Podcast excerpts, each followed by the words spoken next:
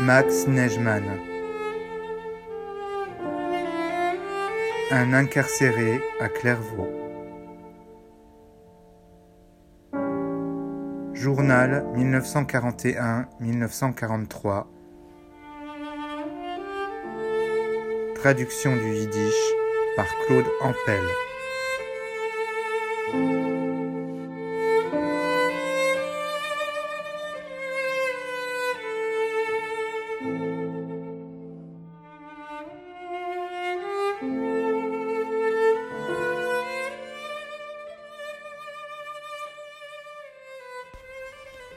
Le mardi 19 est arrivé le garde Schurm pour m'emmener. Sur le moment, j'ai cru qu'il s'agissait de ma grâce, mais je suis resté maître de moi. Mon cœur battait fort dans ma poitrine. À mon entrée dans le bureau du brigadier m'attendait une scène désagréable. La première parole de M. Chantraine était de m'accuser d'avoir volé des chemises. Il m'a ordonné Déshabille-toi. J'ai enlevé mon veston et mon gilet. D'où vient cette chemise? C'est mon camarade Jadot qui me l'a donné. Tu l'as volé. Comment voler? Comment voulez-vous que je puisse l'avoir volé?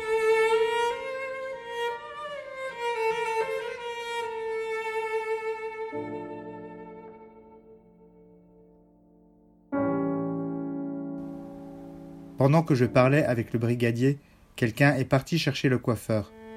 La chemise était la sienne. Il avait la même sur lui. Je lui ai demandé pourquoi il ne m'a pas dit que c'est sa chemise, car j'étais sûr que cette chemise n'était pas volée, sinon je ne l'aurais jamais portée. Jeannot m'a dit que quelqu'un qui avait été libéré l'avait laissé au quartier. Je l'ai également déclaré, mais on n'a pas voulu me croire. Le brigadier a précisément cru le coiffeur, qui s'y trouve pour vol avec nous. Je n'ai rien pu faire.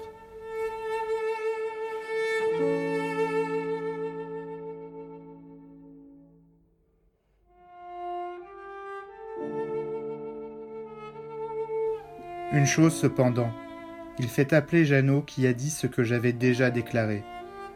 Durant ce temps, je me trouvais dans une autre pièce. J'étais certain que l'on allait me laisser tranquille, mais lorsqu'on est venu me chercher, ce ne fut pas pour me conduire au travail, mais au quartier.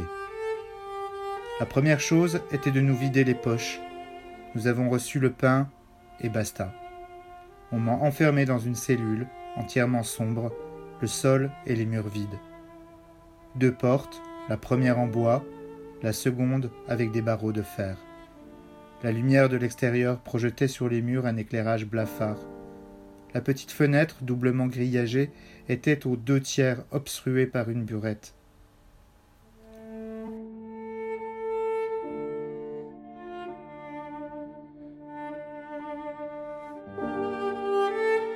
Dans un coin se trouvaient les cabinets, à l'odeur désagréable. Quelques minutes j'ai tourné dans cette cage comme un tigre, mais je n'ai rien pu faire. Une chose me consolait. J'étais certain que demain aurait lieu le prétoire et que je serais libéré. J'étais également persuadé que l'on allait me dispenser de travail.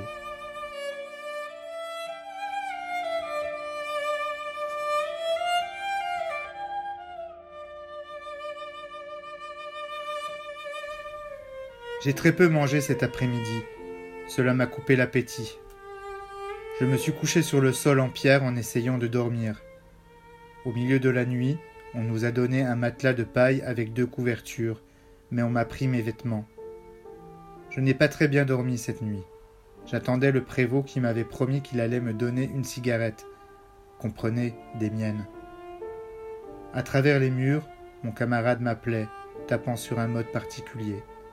Je lui ai répondu.